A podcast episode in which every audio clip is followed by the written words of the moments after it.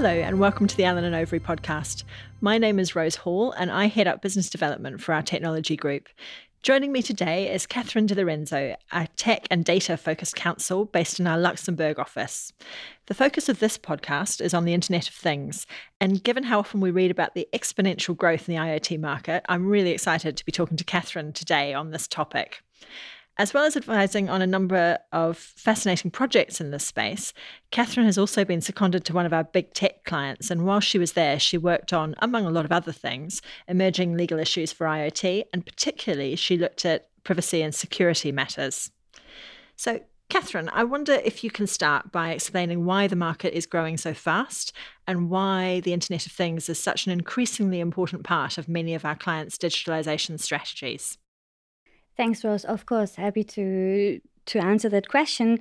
Maybe we can just start before with a little definition of Internet of Things so that everybody knows uh, exactly what we are talking about today. So there is a European Commission uh, definition uh, that uh, says that uh, Internet of Things is a network of billions of interconnected devices or systems, the things that can be remotely controlled over the Internet. These devices collect and exchange data that can be analyzed and aggregated for use in monitoring, maintenance, and improvement of processes with the goal of delivering products and services to users. So, this sounds like a complicated, long uh, definition, but you all know Internet of Things because all of us, or many of us, use them on an everyday basis. It's the smartwatch that you may use. It's also the voice assistants like Alexa or Google. It's connected TV. It's every device that is connected to the internet is basically an Internet of Thing connected device. You asked me why this is growing so fast, actually, because it's convenient on many levels. We talk about the connected devices that are used by us as an end consumer, but there are many other devices that are used uh, like in different areas such as agricultural but also and as we as we said user end user related devices like domotics and these kind of uh, things. It's convenient it's helpful data is analyzed quickly and we can only expect iot to become really even more prevalent in our lives. One of the trends that will certainly help also promote iot is 5g uh, uh, it's really going to be a catalyst for IoT development. But not all IoT require cellular technology. Also, other connectivity, such as Bluetooth um, and others, can be used. Maybe as a last comment, um, IoT is not always a technology on its own. Very often, it's combined with other emerging technologies such as artificial intelligence, data analytics, and on occasion, blockchain. Shall we start with risk allocation? IoT products presumably involve complex interdependencies between hardware, software, telecommunications networks, and also data. So, when you're advising a client on developing or using IoT solutions, how do you start thinking about liability in the event that something doesn't work as planned? I think liability should be thought about not just when the event occurs when some something doesn't work out as planned but also much earlier. Um, actually given that iot devices are very often composed of several components which not all are produced or rarely all are produced by the device manufacturer but for instance sensors software he may buy from third party service providers he should definitely cover liability in that relationship already with uh, appropriate contractual clauses. On top of that, questions arise whether the current legal framework is really adapting well to the new emerging technologies such as IoT. And actually, there is a working document from 2018 from the European Commission, which is exactly looking into the questions on liability for emerging digital technologies. The question that they raise is whether, for instance, the product liability directive is actually fit for purpose within these technologies and these environments. One of the main questions that comes up here is whether we're really talking about a product or rather a service. So I think both our clients, being device manufacturers, and us must look out to see whether there is upcoming regulation, what it looks like, and take it into account as soon as possible in, in the process. In the meantime, as I mentioned, we should definitely look also into all liability questions on a contractual level, be it towards the user or third party service providers, which provide components to the device. Why is cybersecurity such an issue with connected devices, and how are you advising clients on this? I think you're right, Rose. Cybersecurity is an issue in this area because we are here having an emerging industry which has its own challenges. Device manufacturers are keen on putting on the market new innovative devices which have great features for users, but at the same time, we're talking about very new technology, very new features, new software, and maybe not everything is as mature as it should be when it comes on the market. In addition to that, it's tempting, if it's a battery based device, to invest more of the battery power into new features than into security. So I think that is on the developer side. But on the consumer side, we have also some naivety because um, sometimes they don't use the proper passwords or don't consider the device as being potentially harmful. The risk of the device disclosing data they wouldn't want to disclose. So they maybe don't see the risk all the time. I think it's also important to know that my device that uh, has been built by a device manufacturer is not a standalone thing. So it is also important to note that the device is created of several components. And it's uh, very important for the device manufacturer to choose the components with diligence and to be sure that they adhere to the same high security principles that the device manufacturer wants to achieve. Because you can really say a chain is just as strong as its weakest link. And if you have a software which allows easy attacks, then your whole device can be corrupted by this.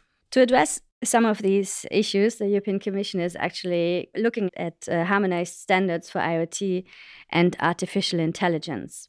So, aside from the cybersecurity aspects, there's obviously also a potential risk of uh, collecting personal data and losing personal data due to cyber attacks. And there are specific requirements applicable in this field. Personal data is, just to be clear, data that relates to individuals, but I will give more information on this later on. I wonder if we can talk a bit about intellectual property issues. Given the fact that interoperability must be essential for IoT, I would imagine that IoT developers need to be keeping a really close eye on the developing case law we're seeing at the moment in the field of standard essential patents and FRAND licensing terms. Yes, absolutely. But this is a huge own area, and I think it's worthy an own podcast or article. I think generally IoT requires pretty sophisticated IP protection strategies, for instance, to secure patents, if possible, on software related inventions and uh, to understand potential IP rights that cover data generated by the IoT. So I think there are many, many issues here. IP issues are definitely a significant point to consider for, uh, for IoT. On top of obviously the protection aspects, also licensing questions should be considered. But as I mentioned, maybe in another podcast.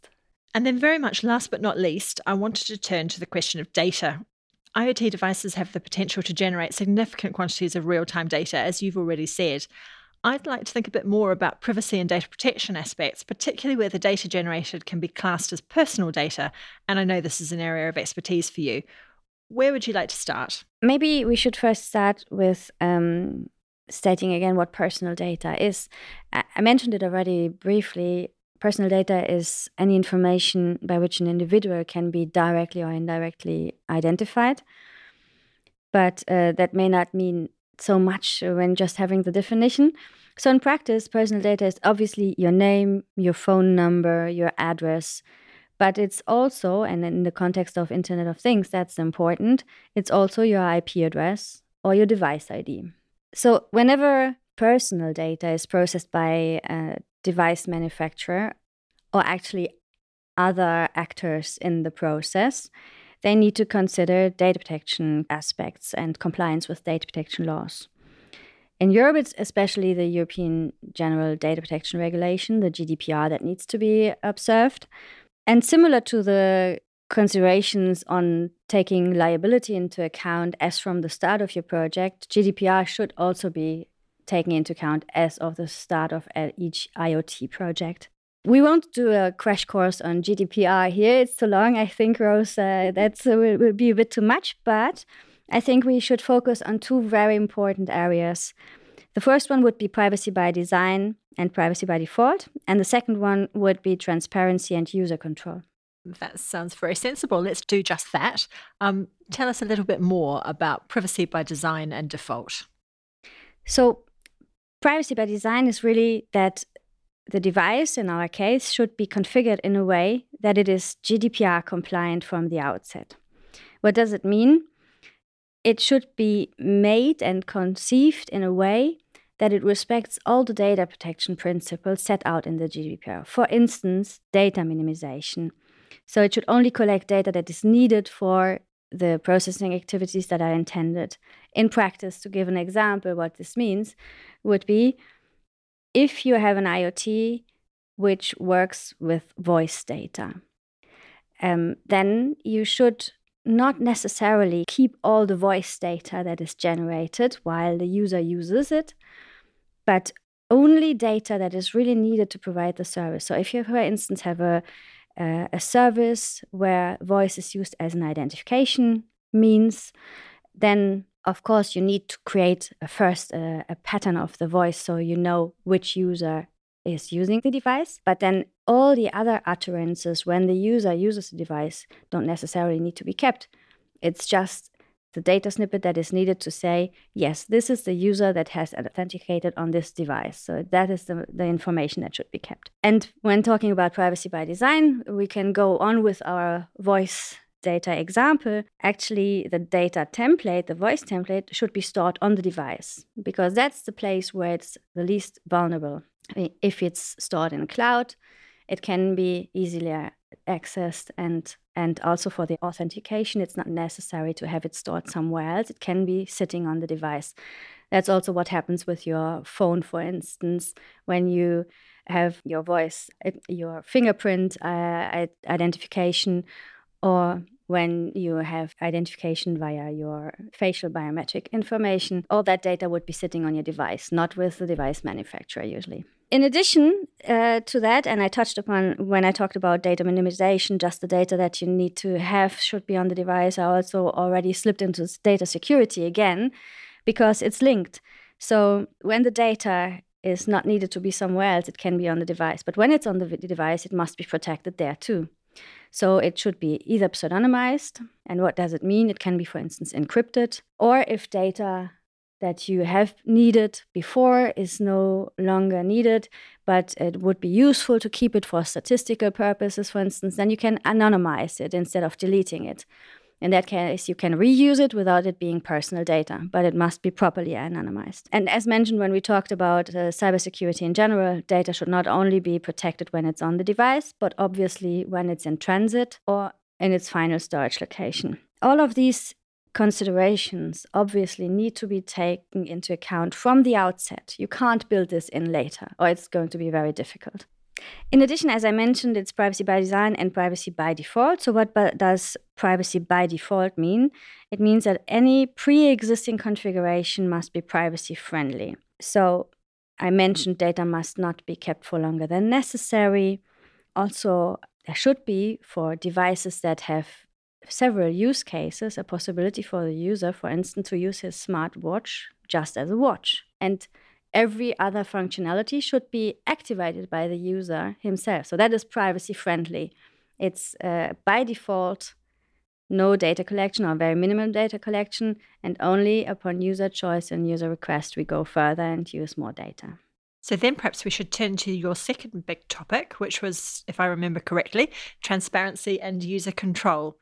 Tell us a bit more about that.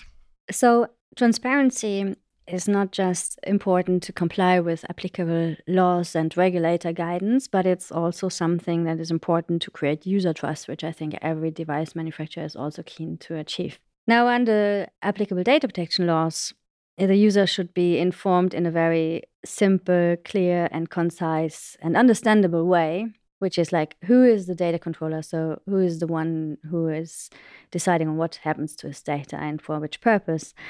he needs to understand whether his data is shared with third parties and potentially the types of recipients. But he should also be informed about the rights he has because every user has the right to access his data, to object to certain types of processing activities, to delete or correct data. So, all of these rights need to be also uh, considered. And the question is, how do you consider these? Very often, IoT come with an app by which you can consult certain data. So, I think it would be for depending on the device, obviously, but for some, it would be the right place to to give the user his choices in the app where he can control and manage his data to the extent possible.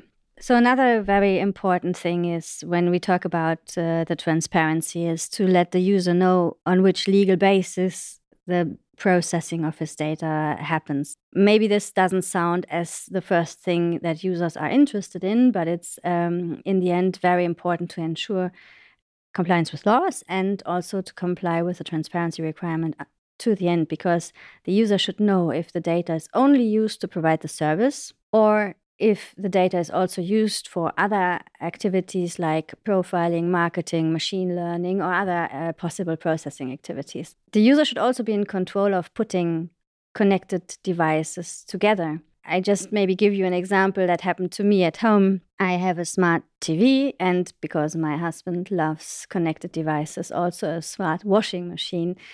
I was sitting in front of the TV, and without me or my husband having done anything uh, in this respect, I saw a banner on my TV saying, Your laundry is ready. I was quite irritated because I had not initiated that.